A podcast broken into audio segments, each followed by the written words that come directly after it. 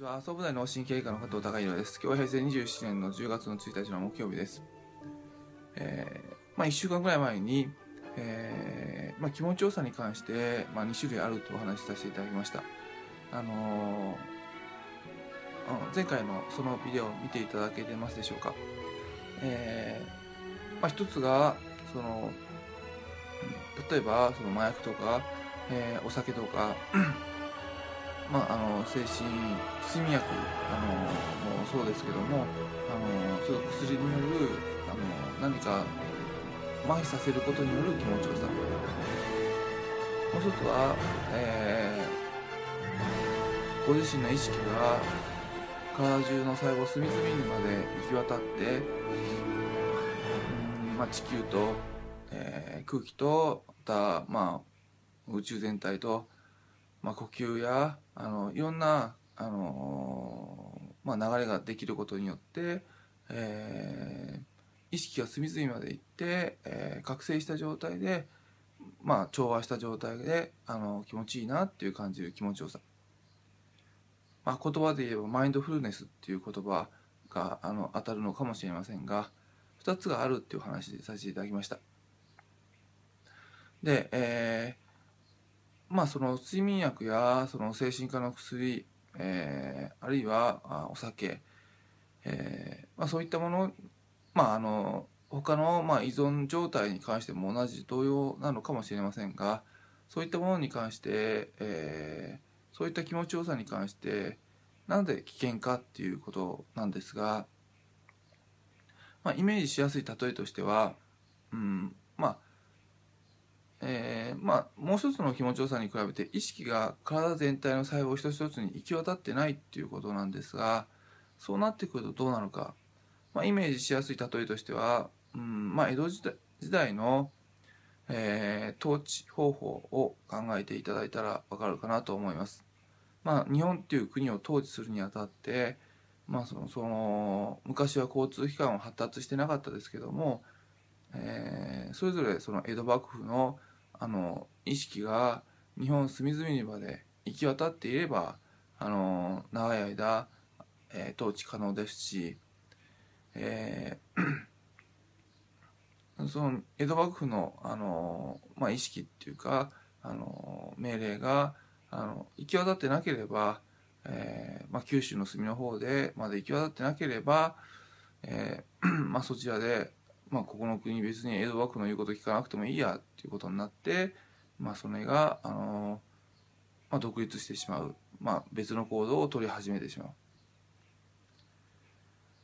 えーまあ、その江戸幕府のこあのことをあの意識を、まあ、あのつけていくために、まあ、参勤交代みたいなのがあの、まあ、1年に1回か、まあ、あったのかもしれませんがそういったことで、まあ、日本の隅々まで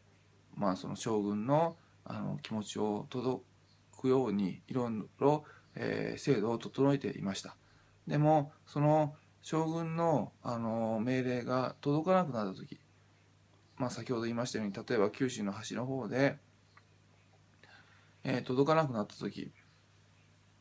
えーまあ、そこでもう別の行動をすればいいやと思ってその、まあ、薩摩の国があの、まあ、別の行動をしだすと。そこで、えー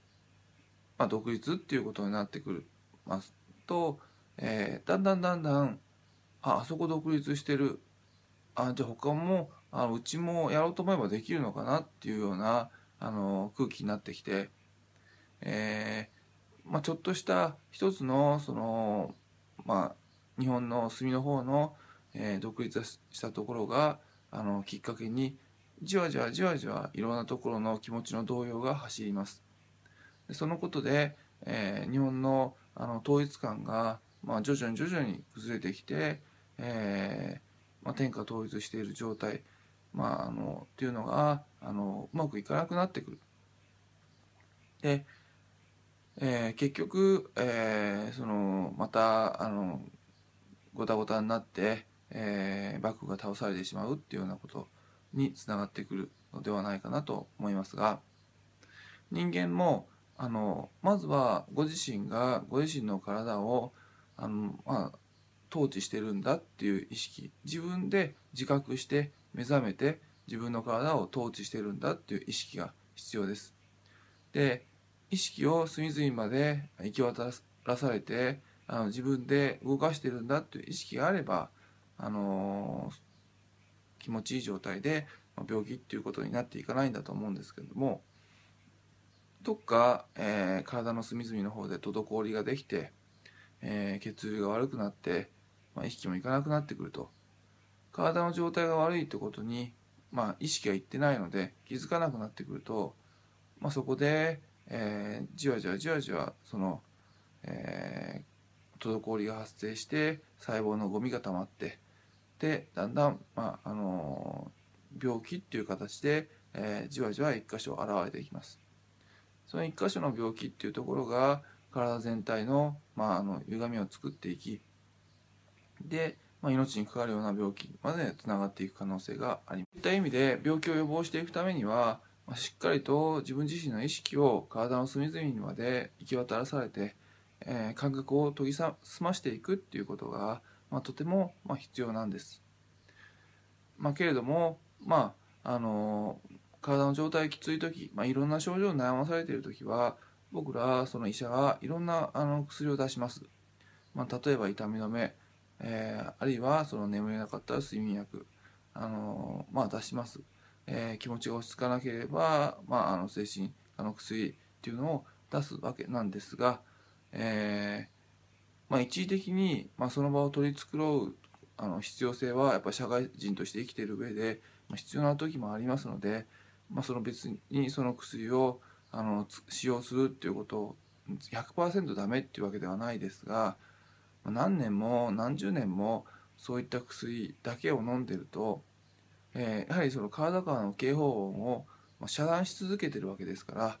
えー、そこのところはその頭の意識がいかない状態を薬が作り出しているっていうことになります。そうすることは、ずっと継続的に飲んでるっていうことはあの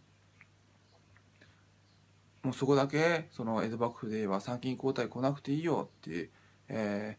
ーまあ、嫌な大名だから会いたくないなと思って、えー、一時的に来なくていいよっていう命令を出し続けるとやはりだんだんだんだん、あの好き勝手なことをし始めて病気とつながっていくっていうイメージを持つことは必要かなと思います。